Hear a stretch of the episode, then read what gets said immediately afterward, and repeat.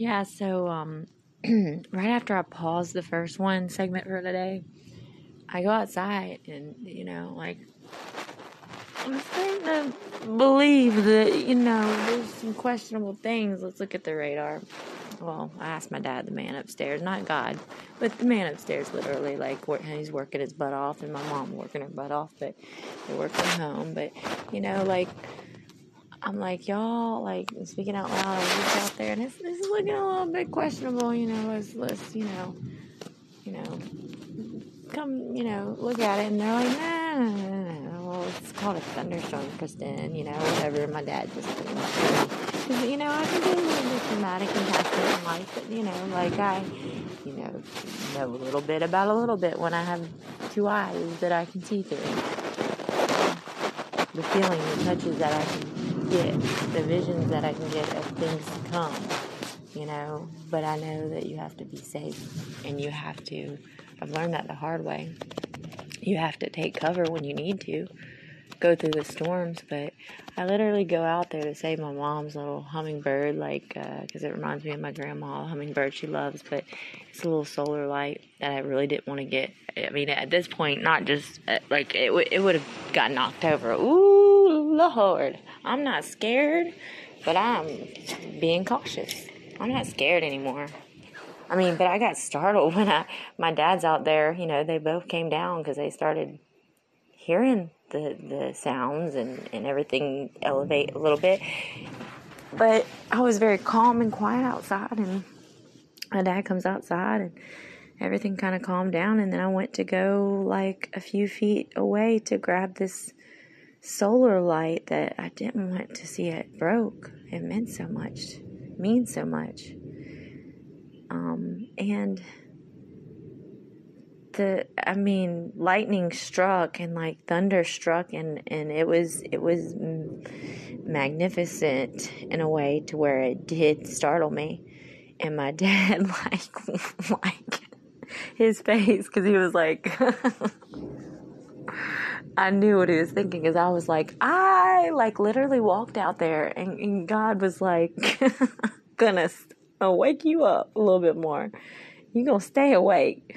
Like, my dad's like, damn. And then I go back out there and, and he's like, tell my mom, he's like, Kristen needs to go inside because I don't want to get struck by lightning. I mean, I walked two feet towards the fear, but I you know, went backwards when I realized the danger was there. Think about it in life. I like to relate things in life and, and analogies, metaphor, philosophies that I have, theories that I have will come out. But it might sound like the the worst, like messed up puzzle with the pieces that don't fit. But if you stick with me towards the end, you will see and hear my language and you will learn it just like you're learning a different language like Spanish or Ukrainian or whatever. Polish, you know, Dzień dobry, you know. But Keifa Heilig, you know. But no, seriously, uh, there's a there's a balance in in all of our stuff in life when the thunder comes, when the, the storm comes, and we decide that we're not going to be scared to, to walk through a little bit of it if it's needed to just be a little bit at a time. Little pushes, pray until something happens. You know? Learn to ask for help too. Learn to have somebody hold your hand. If if you don't have faith in God to hold your hand and the Holy Spirit and everything else, like you you ask someone a human. You ask your dog. You ask, you know, some somebody something that you love, someone that you love, something that means something to you, a token of uh, a, a little angel that you carry around, or a magnet, or a, you know, something that becomes a like talisman type thing, but like also like something that brings you strength, even in your darkest storms and even your, your days that might be uplifting more, but you you know that those storms are gonna come. Like just go just go through it. You made it to today, to this moment right now, to listening to me. I have so many things that cross my mind throughout the day. It gets exhausting to even talk about, exhausting to even absorb. And I somewhat, you know, get a little bit of how it feels for my son, Dawson, who has autism. I feel those sensory things. You know, I felt them through him, but I, I feel it through myself. I'm not saying I'm on the spectrum or anything like that, you know, but I mean, who knows? You know, they didn't know about that back then. I'm not saying that, but and it doesn't matter. That's just you know we don't have to label things like autism, faith, and uh, you know we are who we are, and who we want to be, and who we work to be, or who we don't work to be. If we decide we're not going to go to the light, I encourage the light, but I will step in the dark because I have to. I have to reflect. We have to look in the mirror to have a reflection. We don't know what we look like all the time. We know what we feel like all the time. And sometimes, well, maybe I shouldn't say all the time, just like in a relationship when you're getting in a fight, you really shouldn't say, you always this, you never this, all the time. Because is it factual? No. Well, you know, maybe we, we, maybe we do know what we look like but maybe we don't. But maybe we we think that we look like this in the mirror, but we're really beautiful. Or maybe we think that we know how we our feelings are scattered, but like we we strive to really like like go towards that that image that we want, but also we struggle I mean, it's it's the struggle is a storm, right? But also it's it's an embraced beauty. You can see the light in the dark and, and anything you want to. I always say with my artwork, and I told the kids at Boys and Girls Club yesterday at my interview, and when they observed me with them, I did an art therapy project, but I said, you have to gravitate towards the light. But also there needs to be a darkness and the contrast in life. And you you have to, you know, put your signature on your painting that you do, on your, you know, children that you have. That that would be the love, the faith, the things that make everything for a better life. And I say art, my quote, when, when I had an art teacher a long time ago say, I want you to do a quote, you know, make up your own about art. What is art to you? And I said, well, one cannot escape from art, they can only escape with it. And if you can really look beyond the stars with me, not just at the stars, look beyond, tilt your kaleidoscope, look at this image I'm trying to paint you. You can go anywhere in this world. In your mind, right? In your mind, go with me on a journey. Go to a jail cell. In that jail cell, you have do you have any artwork on the walls? If it's just, you know, you just first walk in and it's blank, right? It's not really blank. There's architecture, there's there's construction behind it. There's there's people's hands that have been put into that and used to make that, to build that, to create that. Have you created a jail cell for your heart? Well, guess what? It's still beautiful and it still has potential. Just like when you're in jail, you still, unless you are, are you, you know, uh, on the other end of that and, and committed because you have to be there. Um, then you have a chance. You have a fighting chance. But also, let's let's look at you know anything in life. There's there's architecture. There's there's you know yeah like there's texture. There's you know touch that you can feel something on a painting or the fabric of the clothes that you wear the even food that we eat that we have to sustain you know the air that we breathe that goes on our t-shirts that turn brown because we're living in an atmosphere that has dirt in the air it created it, it, a different contrast, a different color, a different thing than just black and white. Let's open our minds, open our hearts, unravel the chains that have been breaking your heart, like squeezing it to death to where it feels like you have like paddles on it, like one of those like abdomen things or butt things that you can put like almost like a TENS unit, but it's like a shock thing. You know, you have allowed the darkness to overcome you, the devil, the the demons in your life, to to wrap a, a chain that is so huge around your heart that feels so tiny, but it's huge still. And it can swell up. And it can it's and it's swelling good swelling. It can actually break those chains.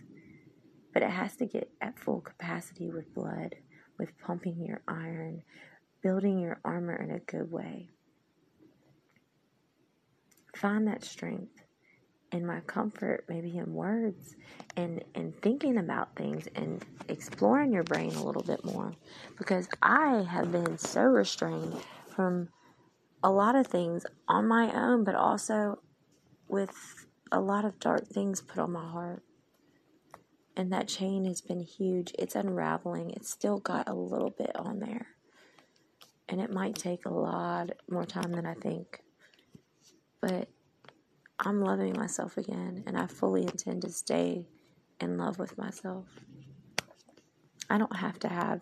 I've, I've thought for so long. I don't. You know. I've, I've I don't like, you know, being lonely, you know, like, and it scares me to, to have to enter independence. And, and even though it's, you know, I've been independent in my life, you know, before marriage and like very first time and like, you know, became slowly, you know, things happen in life to where, you know, I, I almost didn't even believe on in being independent in my own self, my own heart, letting somebody else dictate that.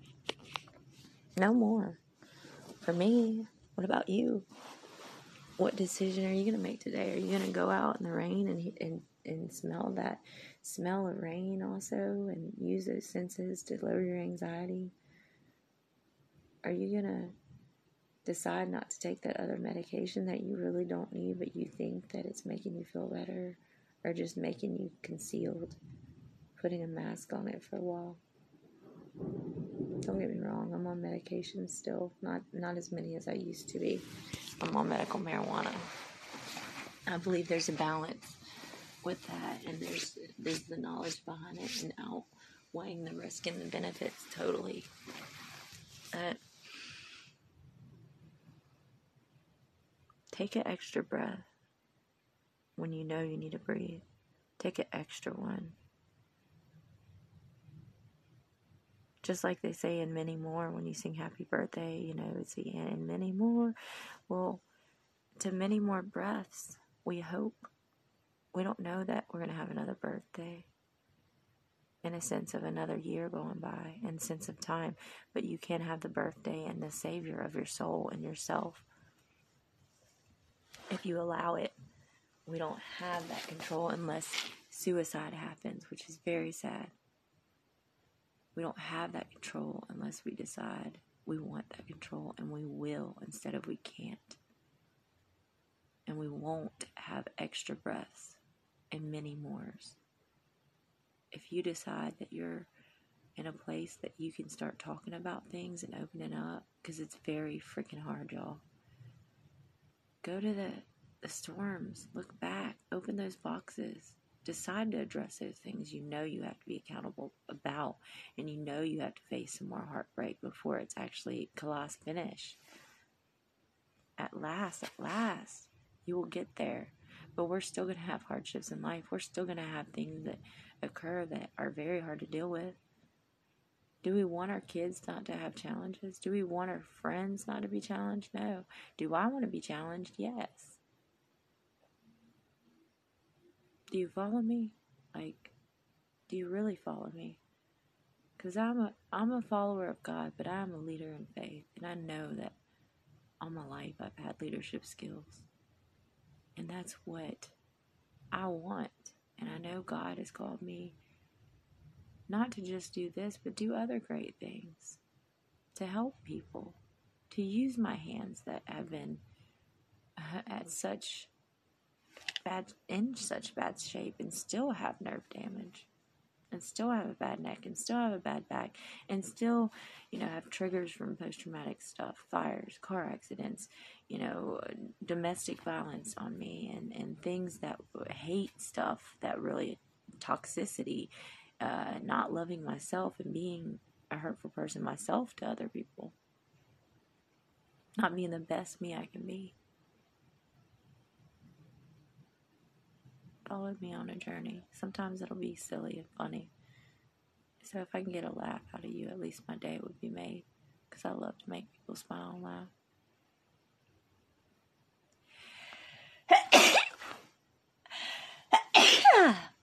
uh,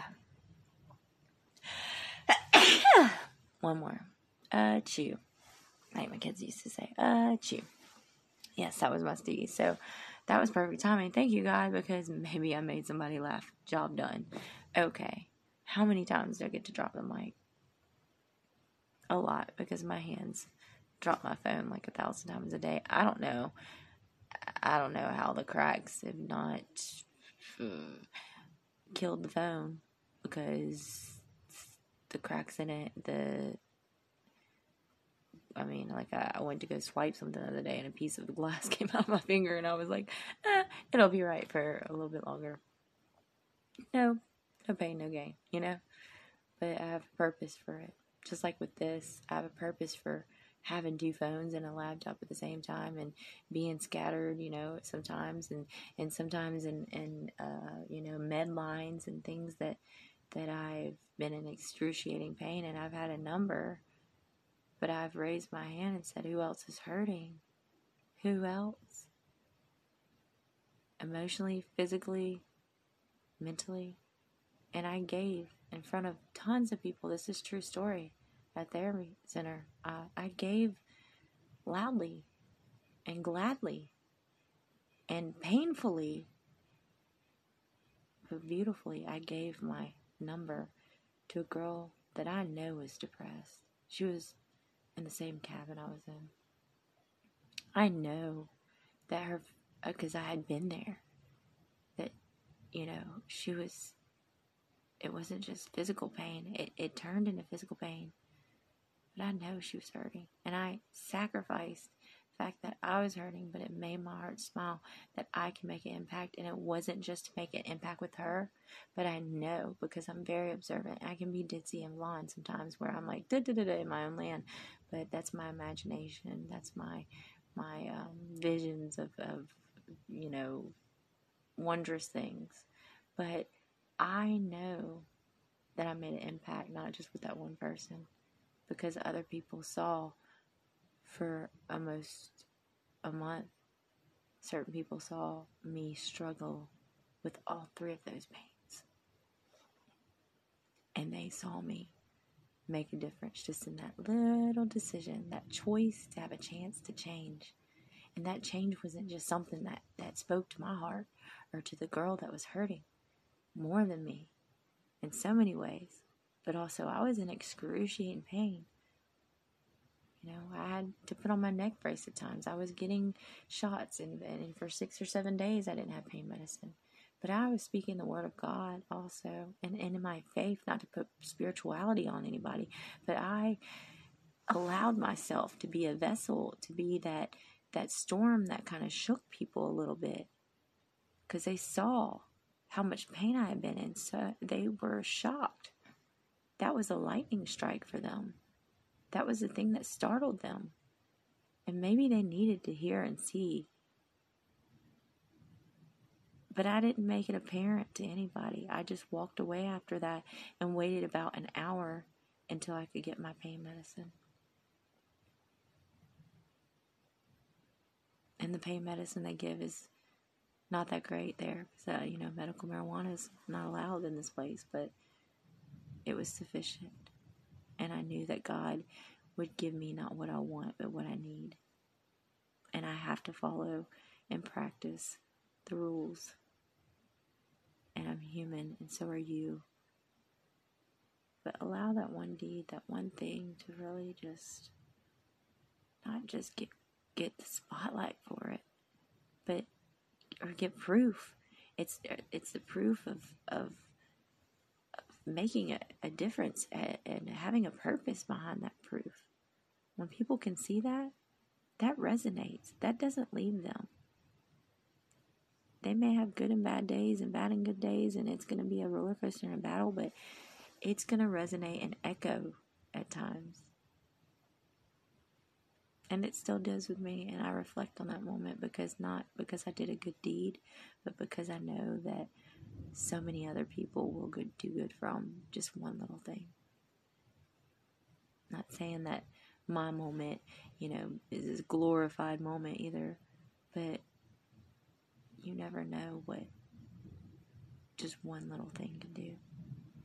And one more storm that you walk through, you have the chance to make it maybe to, to tomorrow. It's not promised. It's not.